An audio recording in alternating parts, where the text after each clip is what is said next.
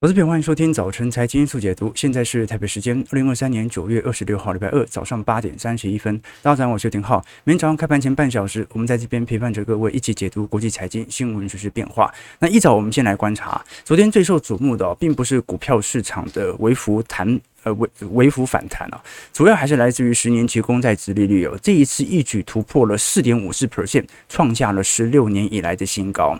那当然，标普五百指数虽然昨天收红哦，但涨幅也不多，大概零点四 percent 而已。我们基本上可以观察到非常明显，市场对于前端、终端目标利率的预期改善哦。那基本上这隐含着两件事情，那就是它对于未来股市的多头确立哦，基本上。对于当前的市场景气预期哦，是越来越坚固的。那另外一方面呢，对于债券价格，本来预期明年会拥有降息而获取大量资本利得财的这些投资人，他就必须要往后延长他的预估时间线。不过，我们回过头来做观察，到底这一段时间对于债券投资者是一件好事还是坏事？我们常讲说，股债之间需要进行再平衡嘛。那到底再平衡的时候，是股债双涨的时候适合再平衡，还是股债有一方下跌的时候适合进行再平衡呢？今天我们就从这个角度来跟投资朋友做一些观察和留意。我们先从股市讲起好了。基本上各位可以观察到，最近美国的小盘股哦，还有一些工业概念股哦，仍然处于非常显著的下跌迹象，其实也没涨过哦。这一波大部分上涨的都是属于科技全值股。我们可以观察到有趣的迹象啊。彭博社最近做了一份统计，这份统计是针对在衰退前的六个月到衰退开始之后的六个月，到衰退结束之后的六个月来进行绩效回测，你会发现哦，呃，如果是以能源股来看的话，通常在衰退前表现算是不错的，那反而是属于科技类股的话，通常在衰退当下。跌幅可能来得最重，但是在衰退后的反弹反而来得最为显著。那现在的问题就在于哦，到底这一波衰退是我们讲的是技术型衰退，还真的是属于景气萧条式的衰退？这就很难说。为什么？因为现在已经九月底了，很快十月份到时候财报季又要开始了，我们就要开始看一下第三季整体美国股市实质的获利表现了。那么按照过去的目标价来做观察，标普五百指数现在是回档到四千三百点左右啊，可是。我们都很清楚，最近市场投行啊，不断的开始进行标普五百指数目标价的陆续提升，包括过去我们看到的。德意志银行还有高盛等等啊，都陆续调高到四千五百点左右，甚至有些投行调高到五千点。所以这个时候来观察一下啊，就说市场之所以针对当前年底的目标点位开始有所提升，很明显嘛，就是认为你的 EPS 会增加。所以即便在本益比没有大幅改变的情况底下，仍然给予你更高的估值。当然，我们必须承认。啊，这波获利的主要拉抬对象可能还是不是小型股，因为小型股目前由于受到僵尸企业以及部分破产潮的影响啊，仍然没有太显著的起色，反而是大型科技权值股这一波的获利表现就值得来留意了。因为我们过去跟投资朋友提过，二季度是标普五百指数。呃，年增率来到零值啊，也就是终于从亏损来到不亏损了。但是如果去除掉能源股的话，二季度这些科技股已经开始正成长了。那三季度预估在财报层面就会预估全面进入到扩张格局，也就是说财报复苏正在归来。那我们可以观察到，可财报复苏是所有财报都在复苏吗？也没有，就几只大的把它给拉上去。我们可以观察到，今年以来标普五百指数的七只全值股啊，也就是我们过去看到的辉达、Apple、Amazon、脸书啊相关这些大型科技全值股，平均涨幅今年还是高达接近五成啊。可是呢，如果我们把这七只股票从标普五百指数当中抽离，剩下的四百九十三只股票，你可以看得很清楚啊，今年涨幅才五趴。哇，这个差的倍数是高达十倍啊，所以我们才会说，我们不能说现在第一是市场极度乐观、极度泡沫的迹象存在，市场还是有一点怀疑的态势。中小基本上也不算中小型股了，这四百九十三家股票也不小啊，每一档几乎都比台北股市大部分的权值都还要来得大，但是呢，就是没有什么上涨的空间。所以呢，这一波的估值拉升，我们看到纳指一百的 P/E ratio 基本上也是由这几只科技全值股来做推动的。就我们顶多说这几只科技全值股有估值过度膨胀的疑虑，但通常不会在这个时间点说美国股市处于极端泡沫，因为就连目前纳指一百的 P/E ratio 本一比哦，大概也介在三十二倍左右，距离二零二一年的四十二倍仍然有很长一段距离。同时间，我们也可以观察到。在整个跨资产抛售啊，也让 RPAR。这档 ETF 哦，它是属于呃追踪整体综合性资产的 ETF，尤其是包括在原物料资产、大宗商品的部分哦，这一波表现也是十分的疲惫，所以你也不能说现在是完全的停滞性通膨，因为在整个七八月，除了原油价格有所上涨以外，大部分的大宗商品其实并没有太显著的拉抬空间，不管我们看到的软性商品啊、咖啡啦、棉花等等，或者我们看到的木材价格、贵金属价格。都没有非常显著的拉抬效果，于是呢，我们可以了解到整个乐观的情绪啊，没有到极度乐观；悲观的情绪呢，看起来好像也没有到极度悲观。那这个时候我们就要了解哦，那到底市场是怎么想的呢？从股市当中，你可能已经看不太出来了，因为股市有一点量缩，没有太大的借镜指标。那我们只能去佐证。OK，那最后股价它一定是反映基本面嘛？啊，你说股价可能会反映联总会的政策，当然有可能。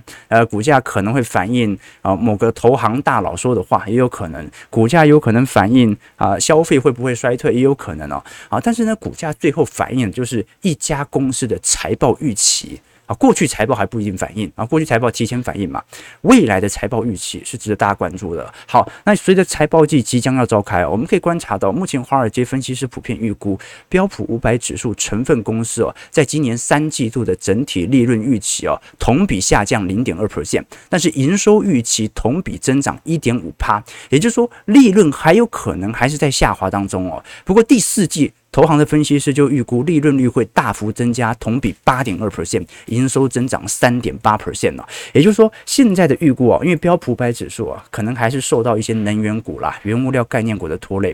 第三季哦，就是会正成长，但是可能没有那么亮丽的正成长。第四季是大爆发。好，那预估整个二零二三年呢，啊，预估平均同比的利润增额大概是一点一 percent，营收增额二点四 percent。OK，所以今年财报不好。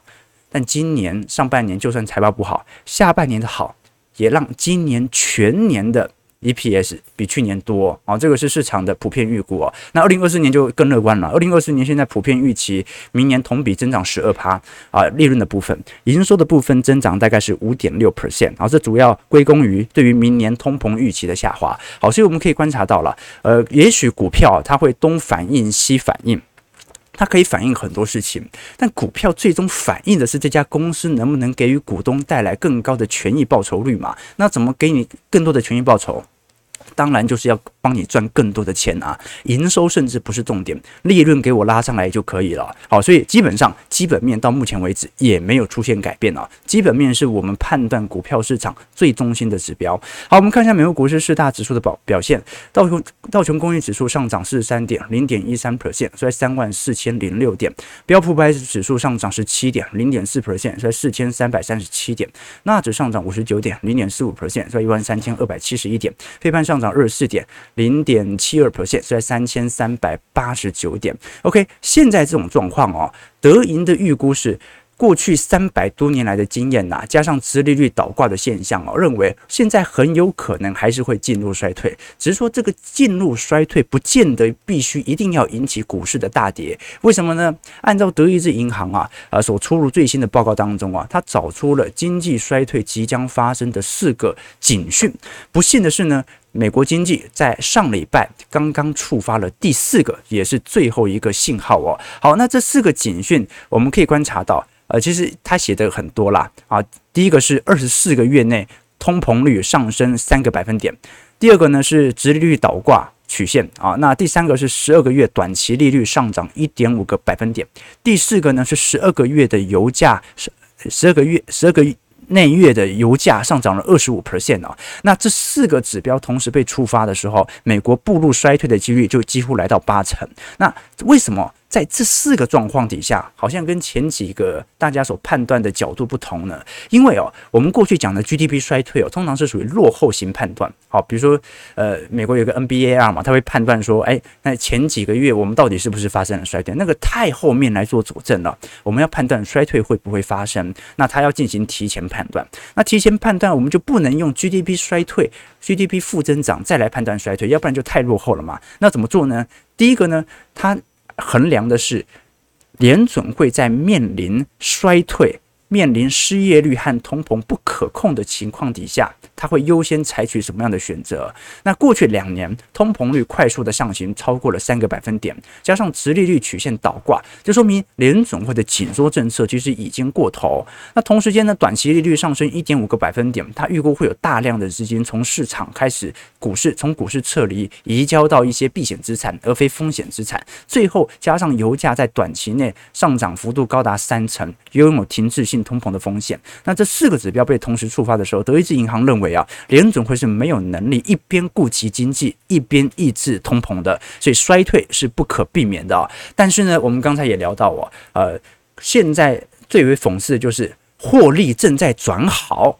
好，那么现在市场的问题就是，那有没有可能明年哎消费开始退却，然后他又不不买公司的东西，然后获利又下滑呢？这当然有可能。好，但至少我们可以承认到，现在反而。拖住整个景气最大的底气，一个是财报衰退已经完全结束，第二个是劳动力市场还是没有松动，目前劳动力市场仍然处于啊相对比较紧俏的一个位阶，好，所以这个是我的看法啦，就说明年真的有可能会发生衰退，但这种衰退大概率也是属于技术型衰退居多，好，不过德意志银行看法跟我们比较不一样哦，而且我们也可以观察到哦，市场上哦，与其说大家担心的是股市哦，机构投资人其实更为担心的其实是债市，对不对？我们就花几分钟的篇幅来聊一下债券市场当前的表现哦。刚才提到说，十年期公债殖利率的快速冲高哦，基本上它佐证了刚才我们聊到的获利层面，也就是股票市场风险资产短期受到冲击，但它恰恰意含着市场对于降息预期的延后，也就是对于经济衰退担忧的消失。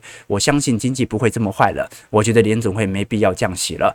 这个就是一种对于风险资产中长期缓步推升的第一个要件，但是也与此同时，当风险资产受到市场偏好特别显著。资金流入的时候，我们看到过去被视为保本型避险资产的债券啊，同时间它可能就会受到显著的承压。那加上这一次，我们可以观察到美债的规模这一波已经在六月底到七月初陆续突破三十三兆美元了。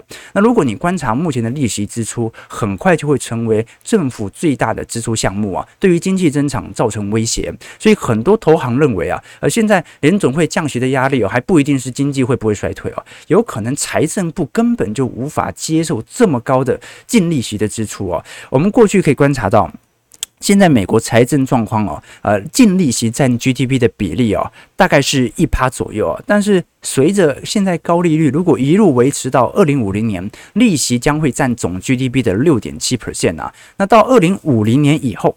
到时候美国债务的利息啊，它的支出就会超过整个社会保障的支出啊，成为联邦政府最大的单项支出。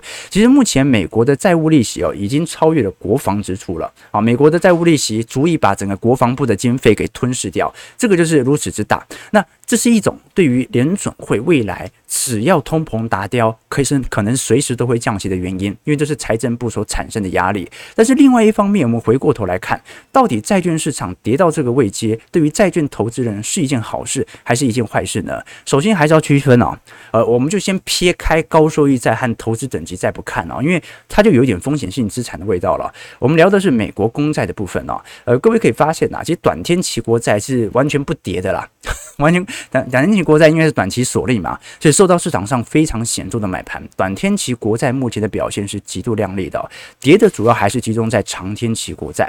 可是问题来了，长天期国债，你说跌幅真的？有在这两年重到哪里去吗？过去的升息循环，它在初升段的时候，它的重跌是可以理解的。其实长天期国债之呃价格应该跌幅已经有两成三成了，这两年啊。可是呢，你想想看，你仔细观察一下，今年啊在中旬以后升息周期尾段的讯号是否有所发酵？有，所以现在跌幅算重吗？那不重哦。大家之所以会关注美债，是因为它破底了。啊，破底就觉得很重啊！那股票市场，哎，跌个五趴算重吗？跌个十趴，导致说都算是一个正常的中期回档哦。好，所以网友刚才有提到嘛，哎，我之前不是判定很有可能债券价格的绝对低点已经过了吗？这说明真的不要做短期预测啊！谁知道经济好到这种地步，对不对？好，但是不管怎么说啦，呃，我们做进行股债配置最大的用意是什么？就是。当你拥有一定的股票资产和债券资产的时候，现在的状况它不就是恰恰说明着股票中长期的上涨逻辑吗？那你要资产再平衡，当然就要当然是要去买那些资产价格下跌的资产来进行部件嘛。好，那股债过去的呃相关系数啊，过去来看通常是属于负值啦，所以这个时候才是布局债券时机。我个人认为更好的时机。好，那为什么我们的时间线呢会开始往后延？为什么当时我认为在七八月可能债券价格出现绝对低点的可能性很高？因为我认为。升息到尽头嘛？那现在问题就来了，二零二三年的升息有没有到达尽头？现在按照市场的预估，以及多数投资人联总会自己给予的点阵图啊，今年一样是升息的尾半端啊。今年十一、十二月也就是最后一次升息了，联准会并没有说明年会再升息啊。所以按照这种推敲啊，现在是属于债券利率即将到顶，而到顶这个时间，它会维持一长段距离。好，那明年联准会自己讲的嘛？大概是有两码左右的降息空间，也有可能没有。但是不管如何，它不会改变债券价格中长期底部的位阶。啊，你说债券价格现在从高点这样跌下来，跌多少？跌了大概两两成、三成左右。我我就讲今年跌，今年跌幅其实真的不算重。好，如果它跟股票市场来进行比较的话，但是它的殖利率的锁定哦，它给予给予你非常好的保本性条件。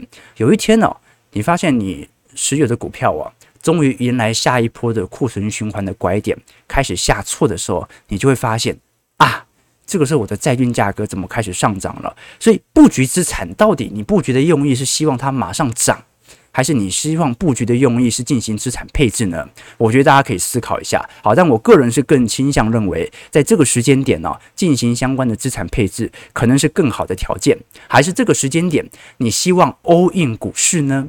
我们当然知道，现在股市是从衰退期进入到复苏周期，从财报周期的角度来做观察。但是，呃，你可以确保说，这一波复苏周期走到繁荣周期会走很久吗？现在的库存周期其实是越来越短了。今天有投资朋友做一些思考和留意啦。好，基本上我们过去跟投资朋友分享过，最好的方式哦，我们在面临资产投资当中哦，要。把所有的风险完全给规避掉。我们全球在遇到的风险当中，我分为两种，一种叫做非系统性风险，一种叫做系统性风险。非系统性风险啊，包括一些产业风险啦、个股风险啦、经理人风险啦，啊，这些风险呢不可控啊。你投资台积电，你投资一些好公司哦，结果发现，那过了几年，倒闭的风险其实算是蛮高的，并不是说台积电一定会倒，只是说台积电。前几年它也不是晶圆代工的龙头啊，前几年晶圆代代工的龙头是三星啊。那如果你真的很喜欢晶圆代工龙头的话，那你可能你做了大量的部件在三星身上，而并不是台积电啊。所以产业的周期会轮替，所以我们必须用基金用 ETF 的方式来帮助我们分散非系统性风险。可是有一天我发现，就算我买到最好的 ETF。当全球股市不好的时候，一样得重跌，那该怎么办呢？就必须进行股债配置，而股债配置的问题就在去规避全球系统性风险的发生。好，所以这是一个投资的要点呐。好，所以大家最近有没有看那个六十一台？不是最近又开始播那个食神吗？食神里面不是那个火鸡姐嘛？是火鸡姐嘛？对，火鸡姐，它里面就有一段嘛，就是呃，是他跟那个奸计啊，我特别把它。图给截下来，火鸡姐是那个莫文蔚演的嘛？奸计不是有一个呃撒尿虾的老板吵架嘛？然后他们在争那个撒尿虾和牛丸的地盘哦，哦，然后结果周星驰不是听他们在那边讲来讲去，然后讲了一句啊，争什么争啊？掺在一起做撒尿牛丸啊，笨蛋，对不对？就是火鸡哦，他就算是一般的中下阶层了，好，就是说你看他里面讲哦，那火鸡姐就说啊，那不就可以买一部新的？卡拉 OK 对不对啊？然后李兆基啊，这是李兆基吧？对不对？他的名字应该是李兆基。他说啊，当然是先买可能房子来收租啊，这才是最高境界啊。那周星驰说什么？周星驰说，如果是我的话啊，就开分店，接着呢再分拆上市，然后呢一家变两家，两家变四家，四家变八家，接下来就炒股票，连房地产都炒，笨啊！八家之后就上市，上市之后就集资，所以。火鸡哦，他就一般的中下阶层，有了钱就想花。那李兆基哦，他就算是标准的台湾散户啊，拿到钱就赶快想要买房收租，但他忽略了买房的成本、头期款，还有单一的风险哦。只有史蒂芬周成功。你说史蒂芬周为什么最后会成功哦？他不只是因为他在中国厨艺训练学会煮饭，而是他有资本家的思维。首先啊，他知道如何进行资产分配，掺在一起做嘛，股市、债市都应该要有啊。好，那同时间呢，他也了解哦，如何抑制及时满足。懂得让自己延迟满足，反而能够获得更大的收益哦。所以，投资朋友，这也是我们频道跟其他频道最大的不同哦。多数频道哦，通常都是在市场贪婪的时候教人家贪婪，市场恐惧的时候教如何恐恐惧啊。但我们的。投资逻辑不同哦，啊，你看到我们自从整个十月份以后啊，虽然对于经济的景气向好开始越来越乐观了，但是你也了解到很多我们的资产会员朋友知道，我们的资产部件早就在一个景气的相对低档位阶已经逐步投完，现在等的就是一一种乖离回调，可以让自己现金不会太高的一种比例变化而已。好，那你可以了解到我们的整体的周期投资思维，就是是在市场情绪、市场恐慌的时候进行中长期部件，在市场乐观。市场极度追求泡沫的时候，那这个时候我们就停看听嘛，好，你不买也可以啊，你不卖也可以，但是呢，这个时候反而是可以稍微缓一缓的时候哦，好，所以所有人都在追求短期内最大的利益，我们不是，我们延迟满足，我们用可控的风险和长时间的等待，你会发现很有趣的一点啦，啊，浩哥哦，只在下跌的时候买资产。不管是股市还是债市哦，从来没有在上涨的时候买过任何股票或资产。好，这个就是我们的中心逻辑。OK，好，啊，对对对，对对，啊对，其实做做这份工作很开心呐，很开心呐。好，但是呢，别把自己一定感兴趣的事情哦，把它当成工作。最近我才回学校跟几个学弟妹分享嘛。他们就问我说：“哎，这自己有感兴趣的事情，可不可以当成工作啊？”我其实是有跟他们开导说：“你在高中时间觉得自己有兴趣的事情，不一定真的自己有兴趣。呃，打一个比方哦，比如说啊，性爱人人都喜欢，但是当性工作者就未必人人都喜欢了。啊，任何一个兴趣啊，如果你把它当成一个轻易的事情来做，那把它当成工作，可能就没真的没什么乐趣了。吃尽美食是一个快乐的事啊。”可是我认识很多这个美食节目的主持人哦，啊，你要不停的吃，多难吃的东西都还要露出愉悦的神情，啊，你就知道吃东西这件事情当做事业也未必能够幸福哦，啊，所以那问题来了，那什么时候兴趣当事业，为什么会变噩梦呢？我的答案就是说，你以为的兴趣哦，其实并不是你真正的兴趣哦。人人都说啊，你喜欢做自己喜欢的事情，要追求梦想，其实并不是这样哦。这就好像呃，初恋爱的死去活来的多，但真正结婚的少。你好像要等到三恋四恋以后，才能搞清楚自己要与什么样的人共度一生哦。所以我觉得真正的问题应该是这样的，就兴趣本身不是重点，而是你做一件事情能不能产生你自己的认知价值，觉得自己在提升啊，就是。每录了一场，哎，就你就觉得啊，说对对对对对，我好像没有想到这件事情，我好像没有这个观点过，哎，感觉自己又升华了一部分哦，而不是单纯的喜欢，好，单纯的喜欢，我也喜欢看影集啊，好，但你要我去拍电影啊，我肯定有点累嘛，好，所以我觉得这个反而是一些区别了。为什么聊到这个？八点五十五分，好，我们聊一下中国市场的表现。呃，今天呢，为什么特别回去聊中国市场啊？因为呃，我们都很清楚，中国市场在最近呢出台的各式各样的政策，但是。股价不反应，市场未领情。中国是持续的调降房贷利率，那最近股价啊、表现的跟亚洲股市一样，甚至比亚洲股市更加疲惫哦。呃，我们看到 A 股的部分。沪指跌幅有零点五四 percent 哦，中国的金融机构周一才正式调降存准率哦，而存准房贷利率哦，但投资人到现在为止哦，看起来从股价层面不是反应很显著哦。那其他像是港股的部分也是，港股恒生指数周一是跌了一点八 percent 哦，收在一万七千七百二十九点哦，这也有一点呃破底边缘啦。那当然我们都很清楚，这一次中国央行在周一所释放的商业性个人房贷的借款人哦，因为已经有大幅放宽的迹象存在。呃，过去我们都跟投资朋友提过嘛，因为认房不认贷以后啊，中国等于是买房的限制有更加的宽松哦。那对于中国 GDP 是否有能够有显著的提振效果还未知，但是至少从中国市场来看呢，它的基期是真的越来越低的。我们看一下美国的股市的平均前瞻本益比哦，大概介在二十五倍左右啊，中国的本益比哦才十三倍啊，哦，这个美国股市的基期几乎是整个中国股市的两倍哦。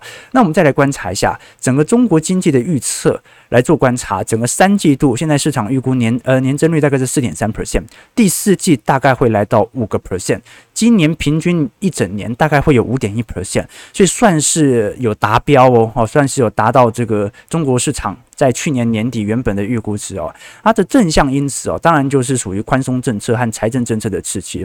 那负面因子，第一个是房地产去泡沫化的程度仍然在持续当中，再来是地方政府的债务，虽然它欠的大多并不是外债，但是呢，你把所有债务全部延后，那等同于伤害中央政府的长期性品嘛。那最后一点就是美中紧张的关系了。不过这件事情就无解了。我们可以观察到整个中国房地产市场的现况啊，因为在整个八月份到九月初已经有显著大幅放宽房地产市场的呃购房限制以后哦，我们可以观察到，的确在短期内中国房价已经开始下跌了。好，那很多人说下跌那不就是不好吗？下跌并不是不好，下跌是终于。可以下跌了，因为过去有限跌令，好，房价是不准跌的。那当房价不准跌，呃，手上这些房企哦，他急着想要把房子卖掉来筹措流动性，他卖不掉，那这个时候量就变急缩。那很多散户、很多民众他也在等更便宜的价格，所以他也不买，所以造成过去三年中国房地产非常疲惫，但是房价完全不跌。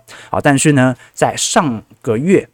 末开始哦，随着认房不认贷政策出炉之后啊，房价开始下跌。但是统计交易量呢，必须等到十月初我们才能够转做观察。那我个人认为，应该整个九月份的房市交易量会有所起色哦。过去是不准跌嘛，啊，要不然怎么可能一个人都不买房呢？好，我们所以我们要观察一下，房价如果下跌，应该就代表着有买盘开始进驻。房价完全限跌不准跌，才会形成重大的冲击。那我们可以观察一下，整个中国市场到底什么时候会完。完全进入到复苏氛围呢？我们过去跟投资朋友提到，通常以中国的蓬勃信贷脉冲指数来衡量最为适当哦。如果你把蓝色线中国蓬勃信贷脉冲指数拿来跟美国 ISM 制造业指数来进行对照，会发现有趣的迹象，也就是蓝色线大概平均会领先 ISM 制造业指数啊，接近有一年到。一年半左右哦，它领先时间其实蛮长的哦。那什么是中国蓬勃信贷脉冲指数呢？它讲的是中国整体的信贷规模除以 GDP 的比值。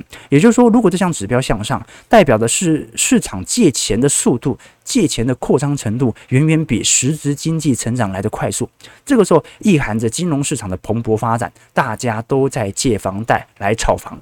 那么，如果这项指标向下，那就说明了金融市场极度萎缩，即便经济增长能以接受。出口表现还不错，但是没有什么人想要进行投机，那反而会陷入到景气，尤其是投资市场的急缩。那通常中国的彭博信贷脉冲指数，它会领先美国的 ISM 指数啊，它在一年到一年半左右。比如说一五年当时开始上弯之后啊，美国的 ISM 大概在一六年、一七年才逐步的上弯。那一样，二零二零年它提前上弯之后啊，美国大概是隔到年底才开始有 ISM 显著的上弯。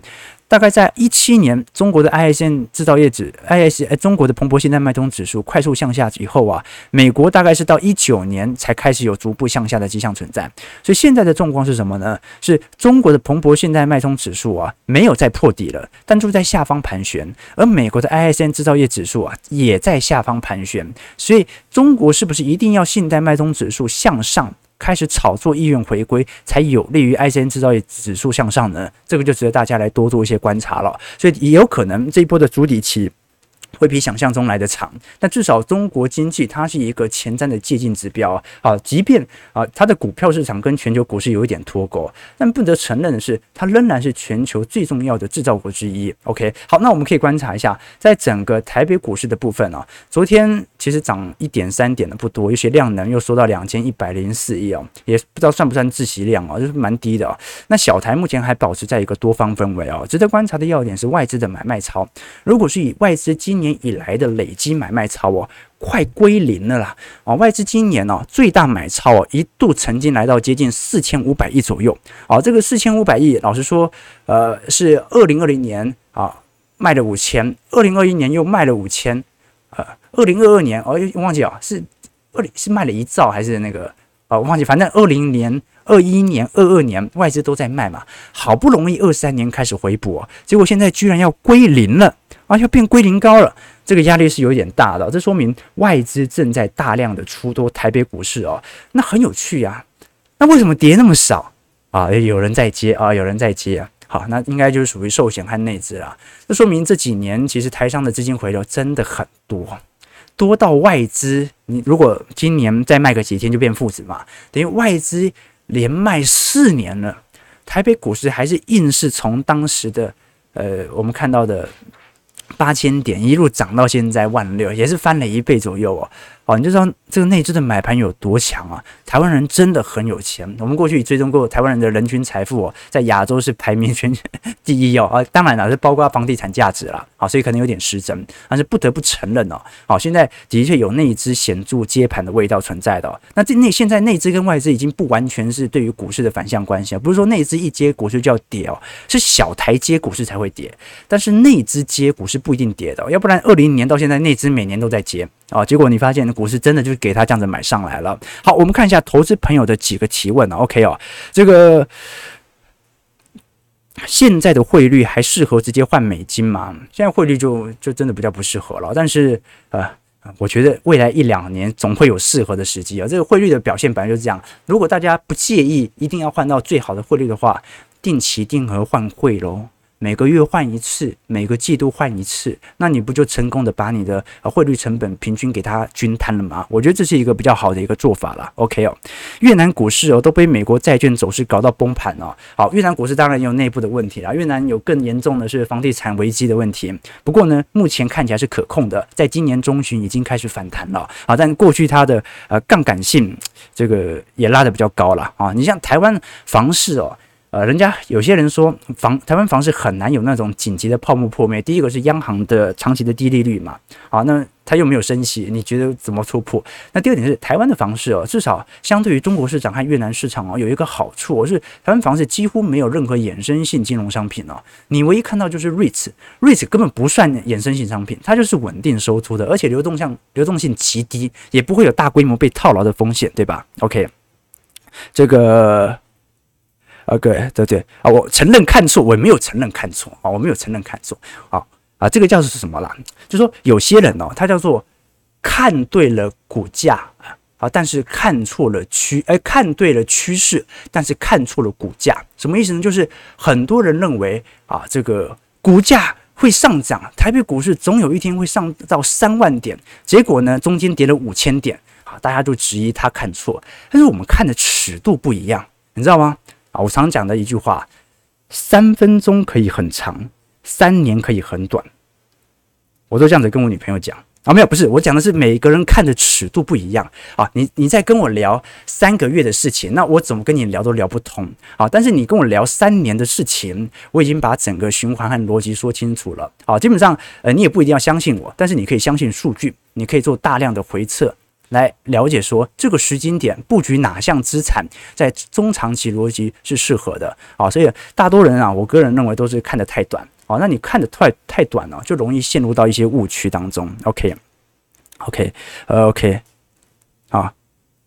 对对对对对，是李兆基对吧？啊，是李兆基。OK，OK。啊，食神太棒了，没错没错。好了，我今天就主要稍微跟大家梳理一下了，OK 哦。好，有没有看错啊？有看错，但看错的原因并不是因为我们看的逻辑错了，是因为短期的情绪变了。啊，所以呢，这说明了千万不要做短期预测，要不然就要那个像浩哥一样搞得很麻烦，对不对？OK 啦，那不管如何啦，呃，我们在会员资产的投资朋友都会知道，我们的投资逻辑始终没有改变，周期投资是不会有看错的问题的，你只有预测错短期股价的变化。但是长期的周期逻辑啊，你必须要遵循自己的想法。好，那啊，如果你觉得啊，看得太长了啊，我怎么可能投资看六个月以后的事情呢？啊，那也许呃有不同其他的啊这个财经的资料啊，财经的资讯值得大家来多做一些思考。我们每个周也会导读书嘛，目的就是希望大家有一个更广阔的逻辑来做思考，好不好？提供给投资朋友九点零五分，感谢各位今天参与。如果喜欢我们节目，记得帮我们订阅、按赞、加分享。我们就明天早上八点半